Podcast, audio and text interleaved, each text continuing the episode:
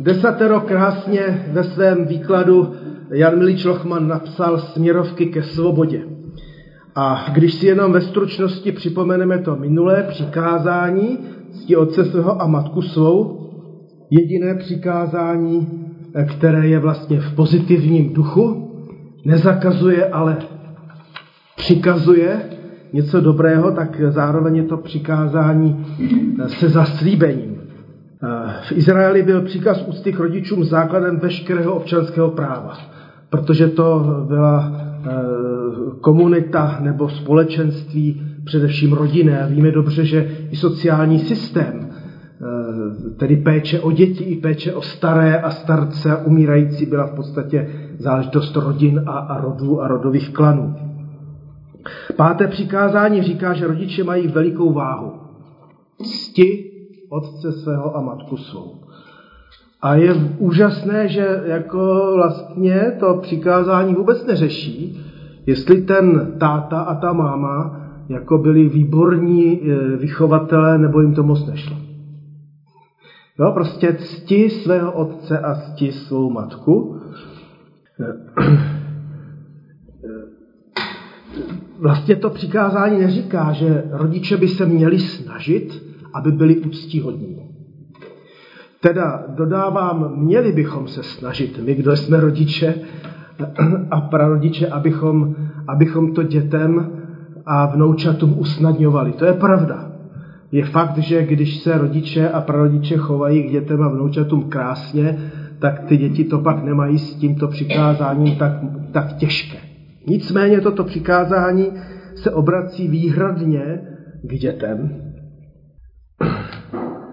z pohledu eh, opačného ale mají velkou úctu i potenciální rodiče, totiž naše děti, které přece vychováváme, aby v řádu stvoření vstupovali do manželství a přivedli na svět další děti. Což mě připomnělo mého oblíbeného psychologa Jeronýma Klimeše, který říká, když se staráte vy děti o své stárnoucí a staré rodiče, tak to neděláte hlavně kvůli ním, ale kvůli sobě, protože vaše děti a vnoučata to vidí a potom máte šanci, že vám stejnou měrou oplatí, jakou vydáváte svým starým a stárnoucím rodičům a prarodičům. Jinak řečeno, je to úžasný řetěz a řetězec lásky a péče a úcty a je dobré, když to e, naše, nebo každá ta generace, když ten řetěz prostě neroztrhne. Navzdory tomu, že se objevujeme rodiče defektní, jako jsem třeba já, nebo o trošku méně defektní třeba vy, eh, že, že to není tak jednoduché v našich rodinách, že dopouštíme se výchovných faulů a, a, a, a, a děti zvláště v pubertě zjistí, že rodiče teda opravdu dokonalí nejsou. Nicméně, nicméně to přikázání skutečně, skutečně platí. Rodiče tedy mají ze zákona velikou váhu. Desatero eh, neuvádí tedy žádné výjimky, ale jak už jsem vlastně naznačil, jsou rodiče samozřejmě zodpovědní za to, jak se vůči dětem i pak vnoučatům eh, chovají. Slovo vážit si ctít není totožné se slovem uctívat, ještě bych chtěl připomenout.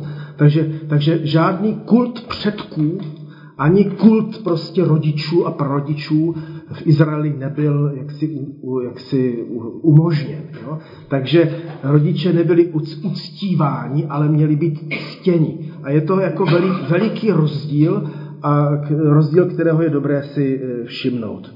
Páté přikázání připomíná souvislosti života, každý z nás od někud vyšel a někam směřuje. A právě toto přikázání říká cti otce svého i matku, ať se prodlejí dnové tvoji na zemi, kterouž hospodin Bůh tvůj dá tobě. To mám z. Jsme prostě na cestě. A když na té cestě života se my rodiče budeme dobře, laskavě, moudře i, i přísně jistě chovat ke svým dětem, ale hlavně v lásce a laskavosti. A když ty děti se budou chovat jaksi uctivě ke svým rodičům a prarodičům, tak je to základ i budoucnosti celé společnosti. E, protože jakmile se tenhle řetěz lásky a úcty a, a péče přerve, tak pak eh, můžeme vidět, eh, jak i ta naše společnost eh, strádá a, a jak, jaké to má neblohé důsledky. Zaslíbení pátého přikázání jistě nevede k záslužnictví, to ještě mám tady citát od starozákonníka Hellera, úžasného vykladače starého zákona. Záslužnické pojetí přichází až s individualistickým chápáním desatera. Jinými slovy, hospodin nenabádá, stěte se rodiče, ono se vám to jako vyplatí a vy si tím nějaké body nastřádáte u hospodina. Vlastně vůbec ne. Je to, je to nějaké konstatování logiky věcí, kdy výjimky samozřejmě potvrzují pravidlo, nicméně tam, kde, kde v rodině fungují vztahy, tak se dá velmi dobře předpokládat, že ty vztahy budou fungovat i v dalších generacích. A říkám, negativní výjimky jen potvrzují pravidlo. A tím se teda pomalu a rychle dostáváme k přikázání šestému. Nezabiješ. A je třeba říci, že první vražda se prostě stala v rodině. Aspoň tak, jak to máme napsáno v písmu svatém. Ještě, ještě si to i přečteme. Ale zahájíme Kalvínem. Kalvín ve své pověstné instituci, takovém jako základním reformovaném reformačním díle, komentuje také i toto přikázání a je to někdy zajímavé se podívat eh, k těm, kteří, kteří eh, byli tady před námi a promýšleli úplně to stejné, co my. Nezabiješ to jest, poněvadž se nám, poněvadž se máme Boha báti a jej milovati. Nemáme nikoho žádným způsobem urážeti, nikomu křivditi, nikoho drážditi, nikomu činiti násilí. Spíše naopak, máme-li jen trochu bázně a lásky k Bohu, máme všem, přátelům i nepřátelům, ukazovat ti dobrou vůli, máme se snažit ti zalíbit ti obojím, obojím pomáhat ti, jsou-li v nějakém nebezpečí a máme usilovat ti, pokud na nás jest o to, abychom obojím dobře činili, tedy dobrým i špatným. Takže nejen, že nezabiješ v afektu nějakého svého darebáka a nepřítele, a tím méně, tím méně samozřejmě e, svého přítele nebo někoho v rodině, ale, ale máš ještě usilovat o jeho dobro. Jo? Takže takhle to už i ten Kalvín e, sám za sebe promýšlel. Každé přikázání je třeba pochopit, e, nejenom ho jako přijmout, tak to je zákon, tak už vlastně nezabiješ, tak bychom si mohli říct, můžeme jít domů. Že jo? Ale vlastně stojí za to o tom přemýšlet. Odhalit smysl i tohoto nařízení. A pak, jak ho vlastně aplikovat, do jakých eh, důsledků nebo do jakých konkretizací. A z toho důvodu jsem vybral i citaci z Kalvinovy instituce, nebo ani tak jednoznačné boží přikázení, jako bez sporu nezabiješ je, nemá snadnou aplikaci. Víme dobře, jak se nebohý Kalvín potýkal se servetem v Ženevě a jak ho sice přemlouval, ať se vzdá svého kacířství a, a svého eh, antitrinitářství, čili nějakého svého postoje proti boží trojici, neuspěl, tak nakonec i on hold schválil jeho, jeho upálení, jeho popravu. Jo?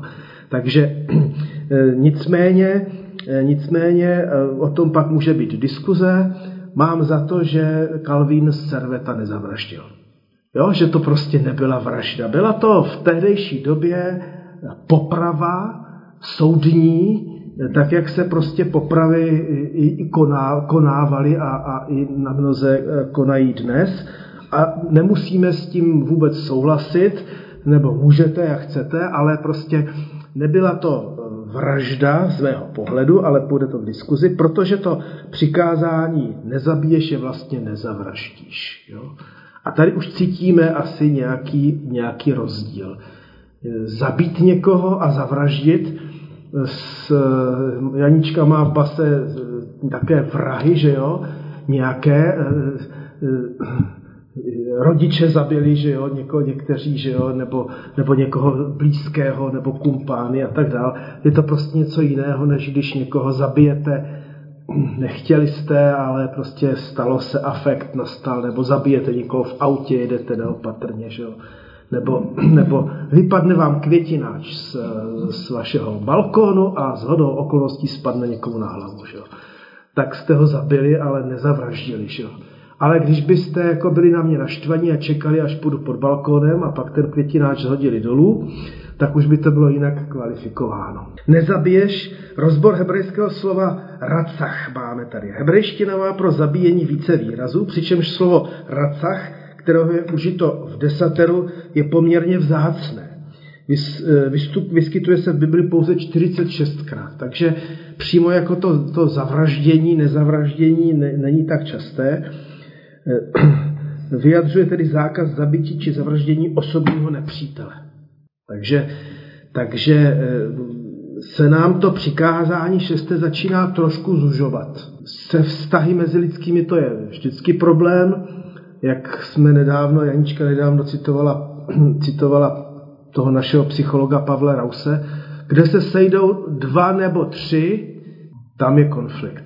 Tak tam, tam bývá Pán Ježíš, když se sejdeme v jeho jménu, ale když se sejdou dva nebo tři, tak tam bývá taky konflikt a, a z konfliktu bývá někdy velké, velké zlo a v těch konfliktech se vytváří taky osobní nepřátelé a pak už máme hnedle to přikázání nezavraždíš docela jaksi aktualizované. Jiné výrazy jako Hagar a Hemid vyjadřují zabití na základě božího soudu. Takže najednou máme v Bibli i před sebou eh, eh, jaksi nějaké rozhodnutí vyšší moci k ukončení života někoho. Vzpomenete si na nějaké takové eh, ukončení života, popravu z Bible někoho? No právě, já jsem o tom to nezabiješ, ale já si tím nejsem jistá tam, když v té pospolitosti hnedka někde z kraje to je, jak jsou ty, eh, tak když v té pospolitosti se vyskytly nějací dva cizoložníci nebo něco, tak eh, ta pospolitost je měla zavřít. No, a nebo, nebo ten Akan, který, který tam, uh, v, v, v, to je sedmá kapitola Jozue, když si prostě uzmul to, co mu jako nepatřilo, že jo, tak nebo, nebo když za porušení šabatu. Taky. Za porušení šabatu taky samozřejmě.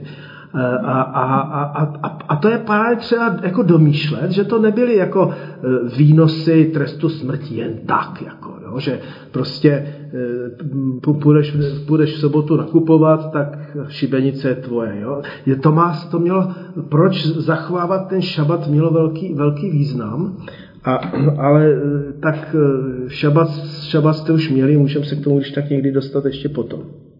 Čili eh, výrazy, eh, výrazy jako Hagara a Hemit vyjadřují zabití na základě božího soudu politického nepřítele v boji či popravu podle zákona. Z čehož je patrné, že šesté přikázání, které chrání život člověka před jiným člověkem, se nestaví proti trestu smrti. Takže argumentovat i dnes, že eh, bychom v té naší společnosti opravdu neměli mít trest smrti, protože v Biblii je nezabiješ, není správná argumentace. Jo? Protože, protože to nezavraždíš, v desateru mluví o něčem jiném, než o soudním rozhodnutí eh, nad někým vynést hrdelní ortel. Jo? Tak je to zajímavé. My jsme samozřejmě všichni teď už v dobrém slova smyslu nebo i v nedobrém obětí humanismu, že, se nám, že už jako všecko jsme schopni i v té Bibli napasovat na to, co se nám líbí nebo nelíbí. Jo? Jo, ale prostě v písmu svatém čteme nezavraždíš a, a, a tak dále. Racach vyjadřuje vraždu jako protiprávní zabití. Takže protiprávní zabití. Zákon byl dán na ochranu člověka, chrání potenciální oběti potenciálního vraha. To znamená, že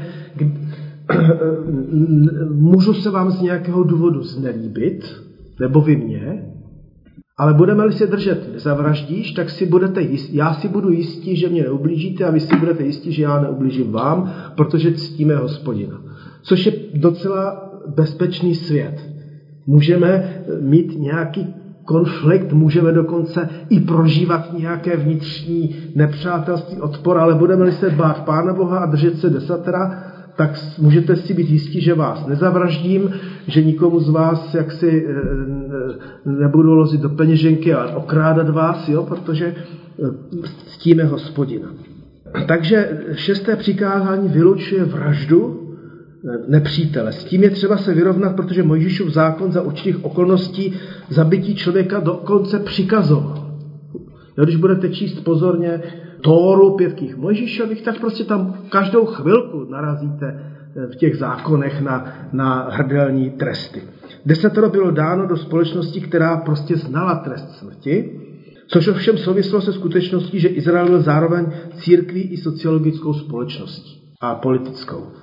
To znamená, že my v církvi nemůžeme vyhlašovat žádné tresty smrti a jenom je zajímavé, když si vzpomenete na eh, proces s pánem Ježíšem, tak vlastně v tehdejší době se odkazoval i ten Sanhedrin, že oni taky nemají právo vynést ten rozsudek eh, nad Ježíšem ku křižování a přenechali to státní moci. Podobně různé události se pak odehrávaly eh, v době inkvizice a nej, nejslavnější autodafé, to znamená nejslavnější a nejmohutnější, nejpompeznější proces s kacířem byl v Kostnici s mistrem Janem Husem. Skutečně nebylo pompéznějšího procesu, kde ten eh, Jan byl církví odevzdán světské moci, která pak nad ním eh, vykonala, vykonala ten trest smrti. Šesté přikázání je prvním z těch jednoslovných přikázání.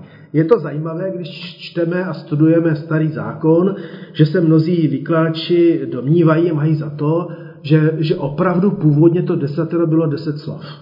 Jo, nějak jako, jako, že to bylo deset slov, no a že vlastně tady tato přikázání ne, ne, nezavraždíš, nesesmilníš, nepokradeš, že vlastně eh, to je úplně to nejryzejší eh, z toho, co, co hospodin Izraeli kdysi, kdysi dal.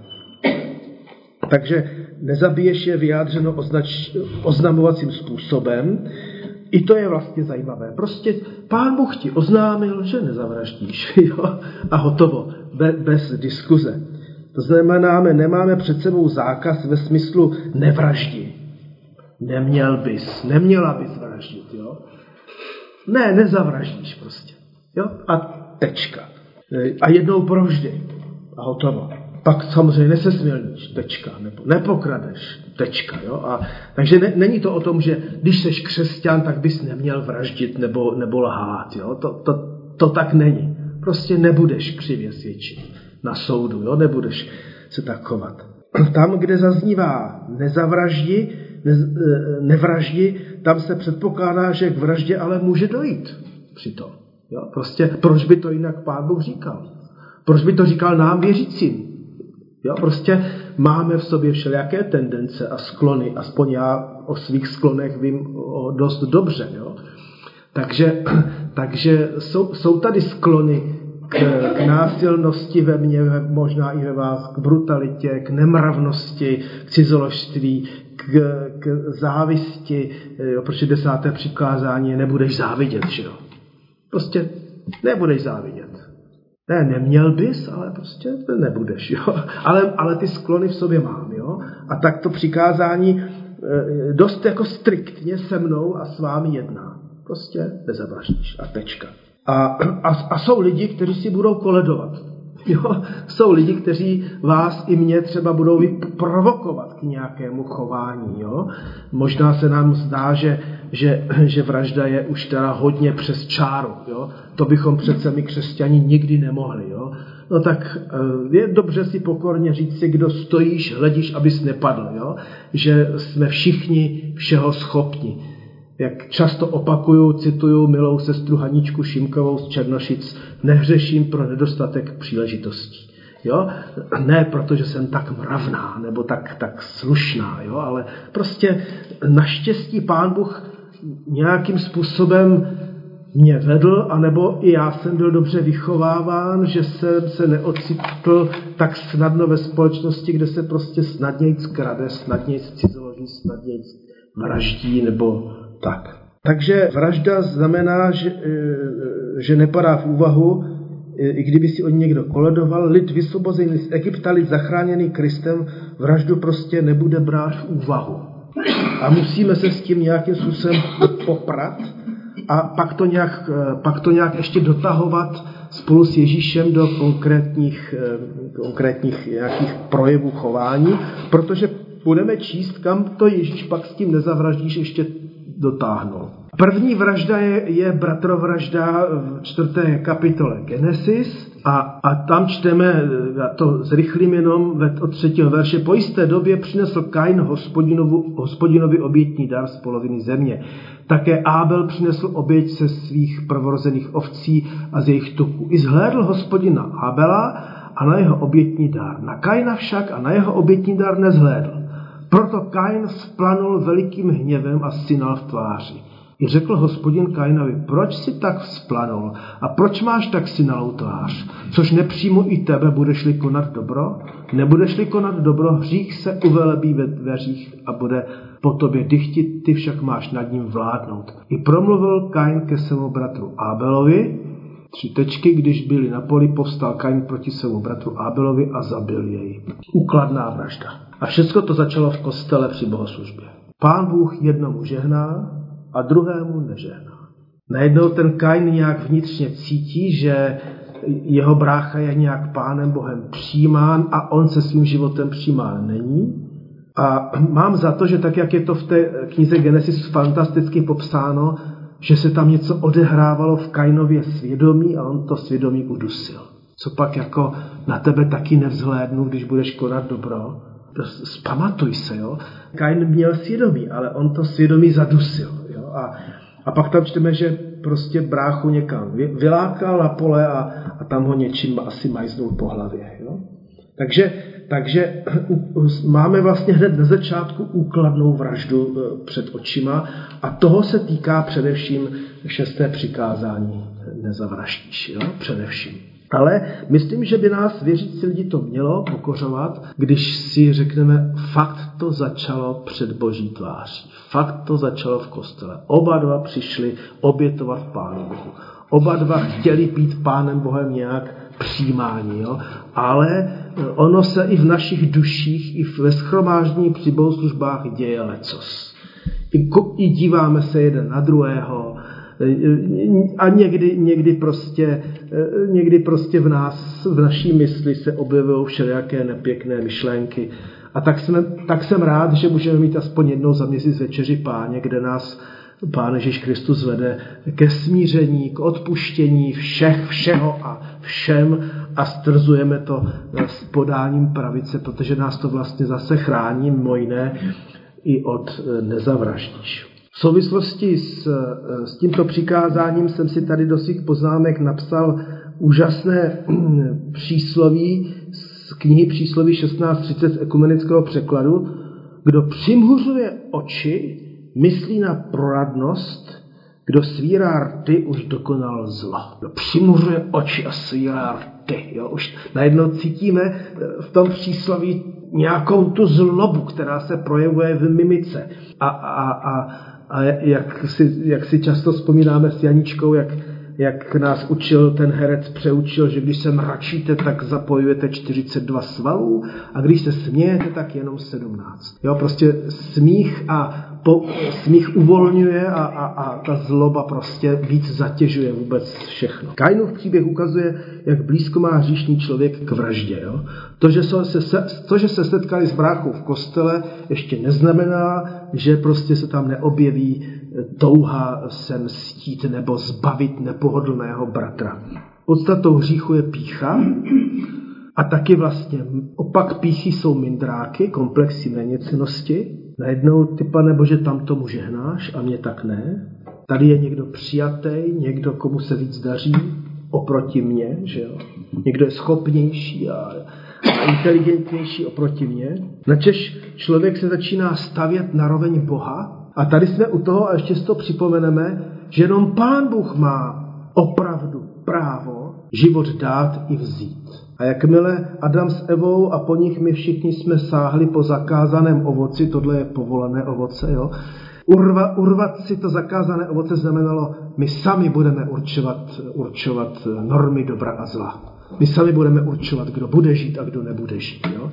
A nikdo nám do toho nebude mluvit, ani pán Bůh ne. Budete jako bohové určovat dobro a zlo, určovat, kdo bude žít a kdo nebude žít. Jo? A kdo se postaví do role Boha, chce autonomně určovat život nejen sobě i druhým, v takovém případě je vražda na snadě. Vražda třeba jenom v mé mysli, jak se k tomu ještě dostaneme. Kain splanul hněvem vůči svému bratru Abelovi, zjevně šlo tedy o důvod náboženský teda, takže nešlo o prachy tady z okolností jo, a, a, a, a, ani o, nějaké, e, politick, o nějakou politickou moc, šlo o důvod náboženský. A pán Bůh k tomu Kainovi ve svědomí mluvil, aby ovládnul tu svou touhu. On, on, má, on má vládnout nad tím, že nebude vraždit. Myslím si, že i to, ten rozhovor hospodina s Kainem před vraždou můžeme klidně spojit s tím, že máš ovládnout touhu cizoložit, touhu krást, touhu ne, znectít rodiče. Jo? Jo, je, to, je to hrozně velké pokušení, kdy, kdy je to, je to fakt velké pokušení. No?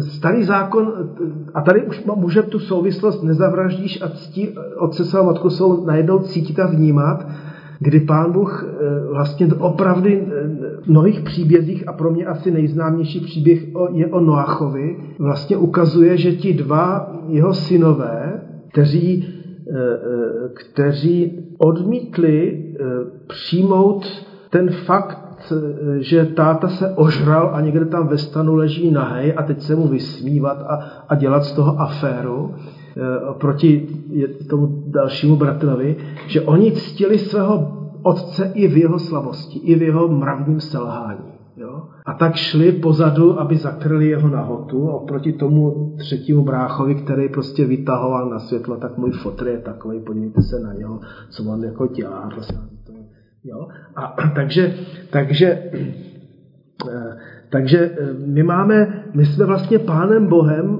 a pán Bůh ke Kainovi tak mluvil a mluví k nám, jsme vyzýváni, že máme zvládat tady tyto, tyto tendence v sobě ke zlému. Jo? K znectění rodičů, k vraždě, k cizoložství a, a ke, ke krádeži a podobně.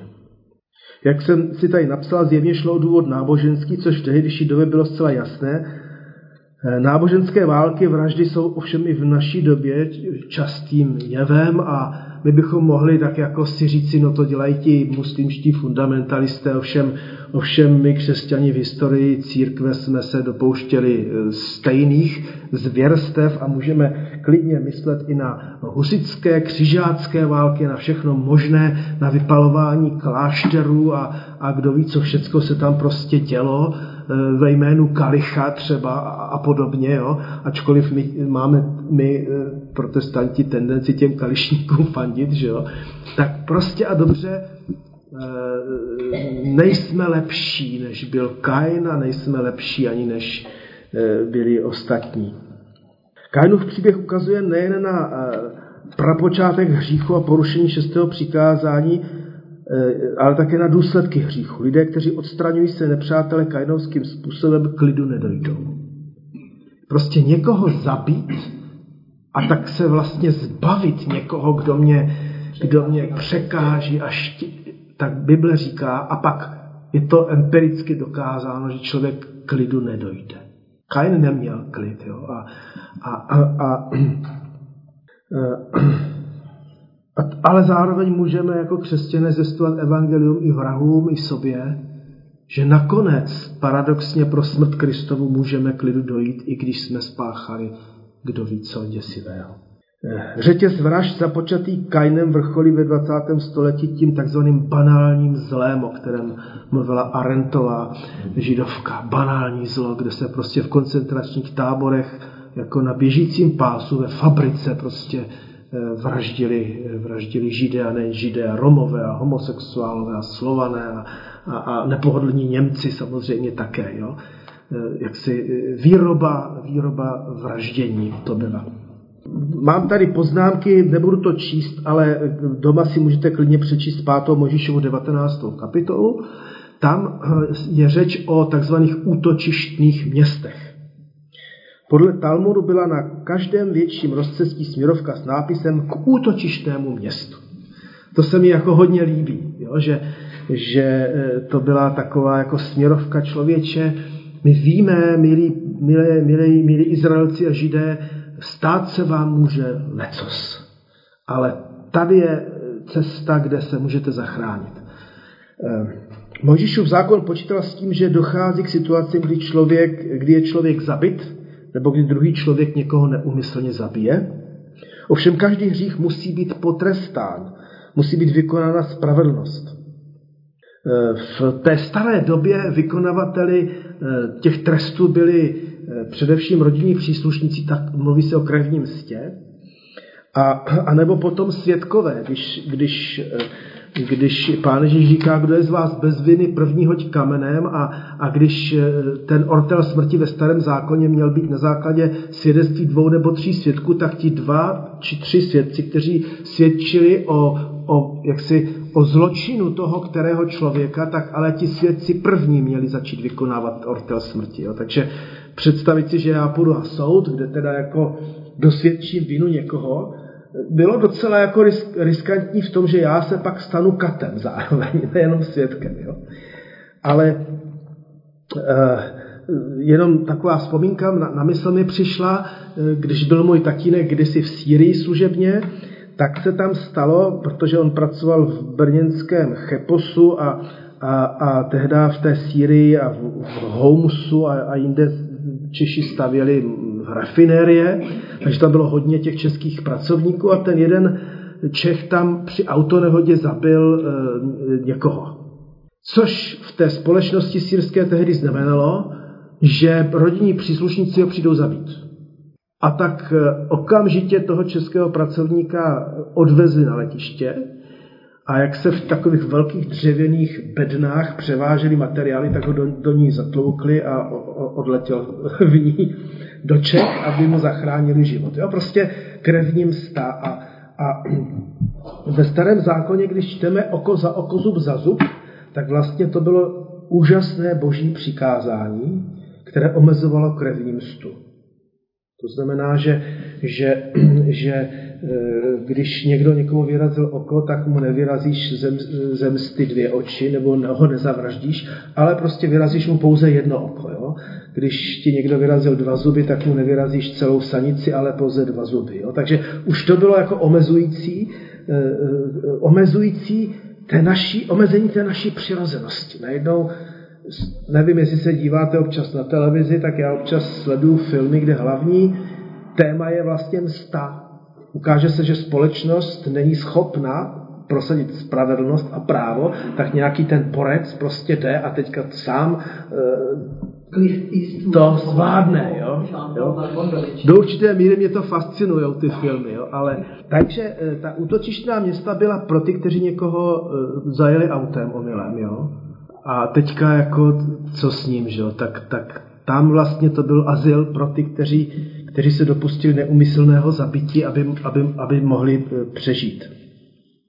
A pokud by se do útočištého města ovšem uchýlil skutečný vrah, tak byl z něho vyveden a stejně jako popraven. Jo? To znamená, že se rozlišovalo e, v tom Izraeli. Eh, téma útočištích měst šestým přikázáním tedy velmi úzce souvisí. Jednak přísně odděluje skutečného vraha od nepravého, tedy vraždu od zabití. A to je vlastně dobře si, si uvědomit. Potvrzuje platnost přikázání a s tím kontextem šesté přikázání i vykládá. No? Místo útočištné bylo ve své době ochranou pro lidi, kteří zavinili smrt bližního, ale ne pro vrahy. A zde máme biblický podklad k našemu domýšlení konkrétních příkladů těch našich autonehod, nešťastných, pracovních úrazů a jiných neštěstí se zaviněním smrti. Prostě se to stane a e, Vašek to potvrdí i Anička, že občas se takové lidi v base objeví, že jo, e, z nedbalosti jo, a, a, tak dále. No. no a pak teda na závěr před diskuzí se podívejme na Pána Ježíše v Matouši v páté kapitole, Iva to už tady zmiňovala dneska, čteme Ježíšův komentář. Dlužno říci, že ten Ježíšův komentář nebyl jenom k desateru, ale byl eh, především k praxi a k výkladům tehdejších eh, rabínů a, a, a farizeů a zákonníků. Takže Matouš 5.21. Slyšeli jste, že bylo řečeno otcům, tedy těm našim otcům, těm před, předchůdcům nezabiješ. Kdo by zabil, bude vydán soudu. Já však vám pravím, že již ten, kdo se hněvá na svého bratra, bude vydán soudu. Kdo snižuje svého bratra, bude vydán radě. A kdo svého bratra zatracuje, propadne ohnivému peklu. Prostě kdo, kdo by jako chtěl říct, hele, tak ty už jsi zralý jenom pro šibenici a ty skončíš sám v pekle, jo? Tak, tak to si sám kuleduju o peklo. Přinášeš-li tedy svůj dar na oltář a tam se rozpomeneš, a tady mějme na mysli a Kaina, jo? Přinášíš-li tedy svůj dar na oltář a tam se rozpomeneš, že tvůj bratr má něco proti tobě, nech svůj dar před oltářem, jdi se nejprve smířit se svým bratrem, potom teprve přijď a přines svůj dar. Dohodni se se svým protivníkem včas, dokud si s ním na cestě k soudu, aby tě neodevzdal soudci a soudce žalářníkovi a byl bys uvržen do vězení. Amen, pravím ti, že odtud nevídeš, dokud nezaplatíš do posledního haléře. Je docela tedy zajímavý rozdíl hovořit na téma nezabiješ nebo nezavraždíš v prostředí církve, kde se akcentuje onen oznamovací způsob. Takže vražda doopravdy eh, nepadá v úvahu oproti eh, rozhovorům ve vězení, eh, kde je jeden odsouzen na 11 let za střelení druhého, druhému hrozí výjimečný trest za ukopání k smrti, další dva jsou obvinění z pokusu o vraždu. Zkrátka dobře, Ježíš nás vlastně opravdu chrání od, od nás samých a, a, a tak dál. Přesto si uvědomuji, že v každém z nás je ale opravdu cosi stejného, jako v Kainovi, jako v lidech, o kterých tady mluví Ježíš, kdo se hněvá na svého bratra, jo? kdo ho nenávidí, nebo kdo ho odsuzuje, kdo ho zavrhuje. Jo? A je úplně jedno říkat, já jsem nikdy nikoho nezavraždil. Ne, to, tady Ježíš nás vlastně odkazuje do hlubin našich srdcí. Takže dalo by se říci, že v každém z nás je potenciálně kus vraha, zloděje, lháře, cizoložníka a tak podobně. Proto si zavče... Ale právě, právě, že si měla, jako, jo, tak... Proto si zavčas připomínáme a opakujeme desatero onu směrovku ke svobodě, proto nasloucháme Ježíšovu výkladu a té aplikaci. Moderně řečeno ve světě člověka, tady citujeme již zmíněného jednou Lochmana, ve světě člověka jsou mechanismy vraždy uvnitř i vně. Brát vážně šesté přikázání znamená, že ony mechanismy e, znamená je, tedy ony mechanismy odhalovat, analyzovat a především jim včas bránit. Jo? Takže to, že si to dneska takto říkáme, tak jsme vlastně v podobné situaci jako Kain, než zavraždil Abela. Pán Bůh mluví do našeho svědomí, říká, ty nad tím máš vládnout, ty to máš nějak, ty to máš zvládnout, tu situaci. A tak.